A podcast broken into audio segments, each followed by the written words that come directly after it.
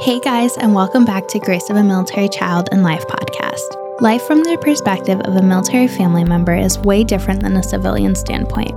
Military children and family members give up their hopes and dreams to be able to stand by and support their service member, and it isn't an easy lifestyle for anyone to live.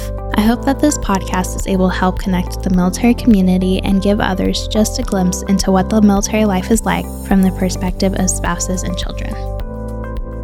Everyone. Welcome back to Grace of a Military Child and Life podcast. Today I'm here with Natalie. Welcome to the podcast. How are you? I'm doing well. Thanks so much for having me. Yes, of course. So, kind of start by telling me how you are related to this crazy military life that, you know, so many people have the opportunity to live in. Yeah, well, I grew up as an army brat. Uh, my dad retired around the time I was in middle school. So had the first, you know, kind of half of my upbringing um, living all over the place, lived in, was born in Virginia, moved to Germany, Panama, then back to Virginia, Alabama, and then back to Virginia. So um, definitely had the lifestyle, loved it actually. And uh, then I grew up, I became a journalist, and I'm a freelance journalist now. I still write for a lot of military publications, but um, my last newsroom job was at Military Times. And now I host a podcast geared towards uh, military spouses and family members where we talk about different topics in the news affecting them. Yeah. What was it like, you know, having the military lifestyle be part of your life from, you know, for the first half of your childhood, more or less, and then transitioning out of it? So it kind of felt like I never left, honestly, because my dad's last duty station was Hampton Roads, Virginia, which, if there's anyone out there listening, I mean, they, they know like Langley Air Force Base, like Norfolk Naval Station, and uh, right. uh, Fort Eustis, Fort Monroe. So it's like very, very, very heavy military area. So even though my dad retired when I was, I think, 12 or 13, all of my friends had some sort of military connection. Um, their parents were maybe had also retired or were still in. So it kind of, I was like surrounded by this military community, and all of our family friends were military. And so it kind of just felt like I never left. Yeah. And that's, you know, a lot of people get out of this military life and especially at that that age that's about the age I was when my dad retired too. And so you know you kind of leave this lifestyle and if you're not in a community full of military people you feel like you know so separated from it and like you just left a whole different world and you're trying to experience and you know learn a whole different lifestyle that you're not used to. Mm-hmm. yeah and it was kind of weird when I went to college in the Midwest and there was no military around. There was like an ROTC program at the college I went to, and I had, you know, friends in that. But it was it was that the first time I had been sort of distanced from the military community. And I went back and I worked in it. So I guess I missed it. Yeah, you never truly leave it. It seems like you always find that connection back into the military life, no matter how big or small it may end up being. Yeah. What you know kind of encouraged you to to get back into it and start doing journalism and stuff for the military and then starting the podcast. What was that for you? So when i began my journalism career i was working at local newspapers. So i worked um, new mexico and texas just kind of where i got my start. And then i moved to dc in 2014 and uh, started covering more of like higher education and so there was a job posting for, you know, after a few years of that, there was a job posting for a higher ed reporter at Military Times. And I was like, oh my gosh, this is like my two worlds colliding and right. I loved it so much.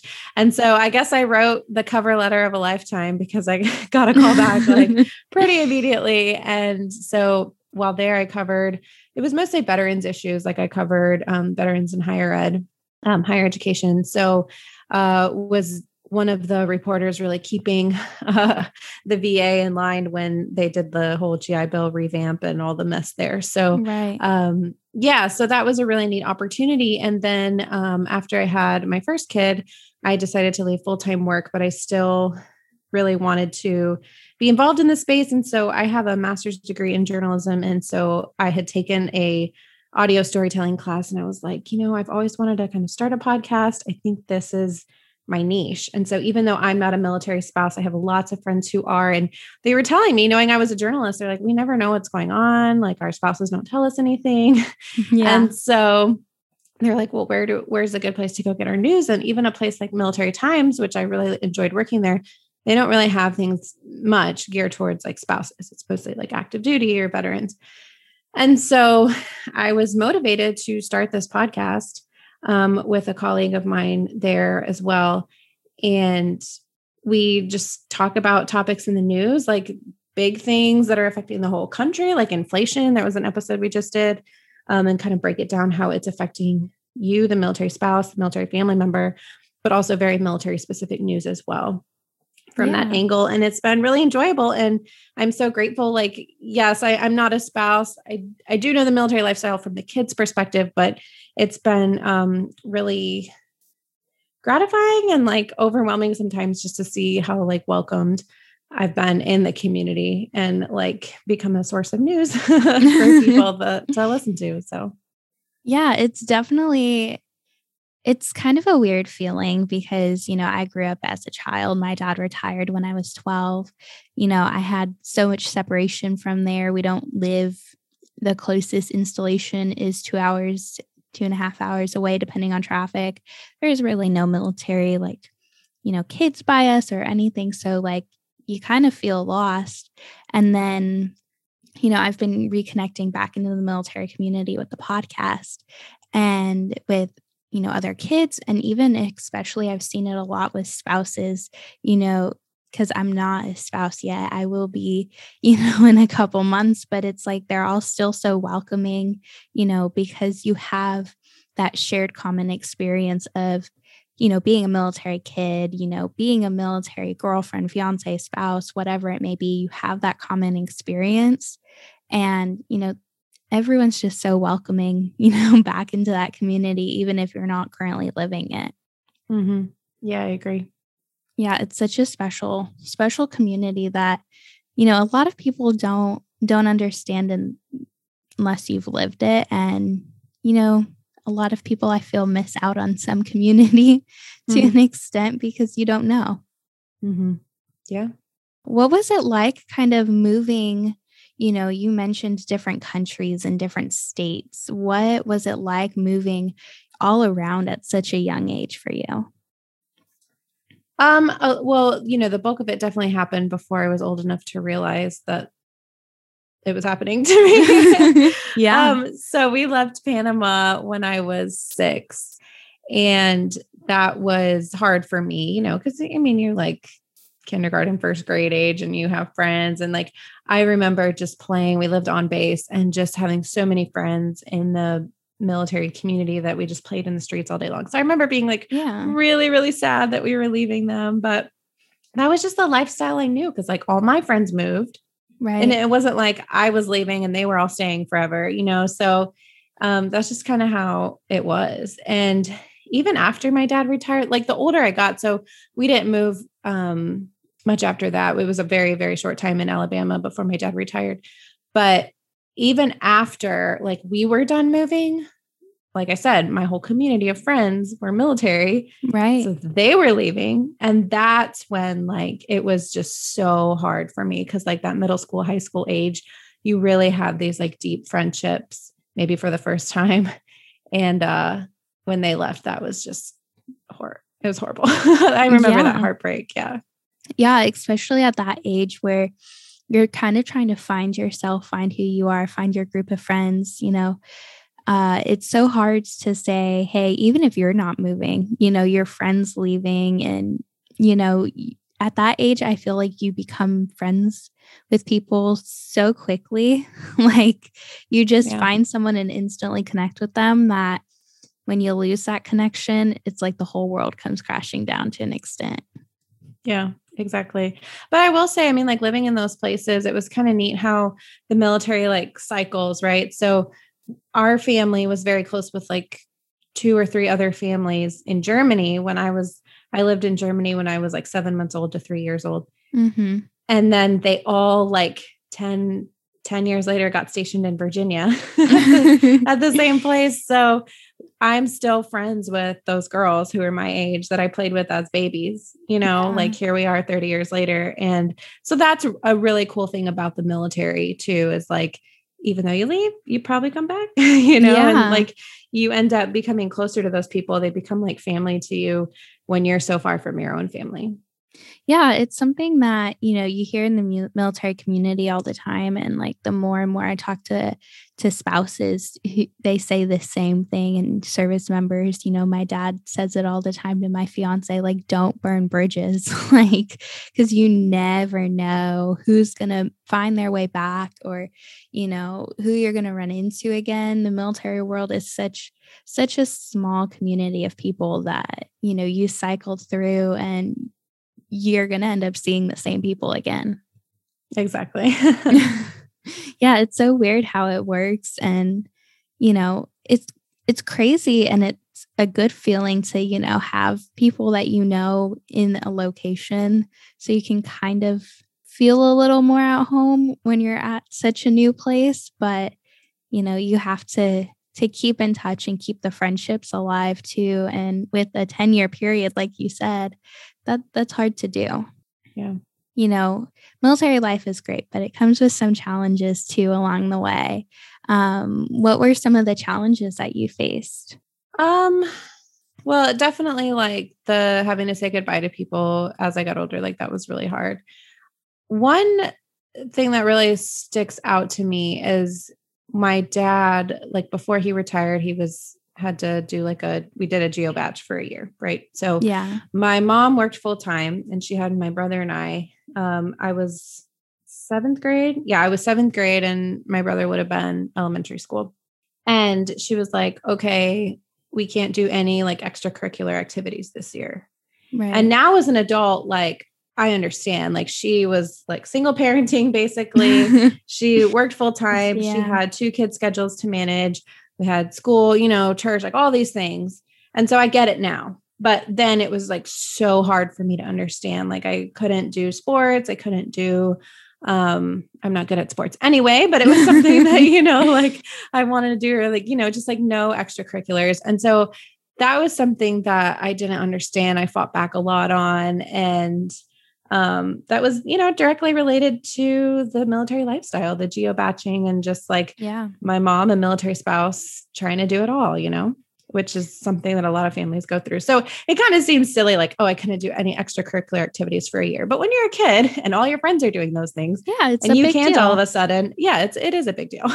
Yeah and you know there's so many things that that my mom did when i was growing up that you know like even where it's so simple like and you understand now as an adult it's like so hard and so so heartbreaking for a child. But now you know as an adult and even me stepping into that position of a military spouse it's like oh a lot of this makes more sense now.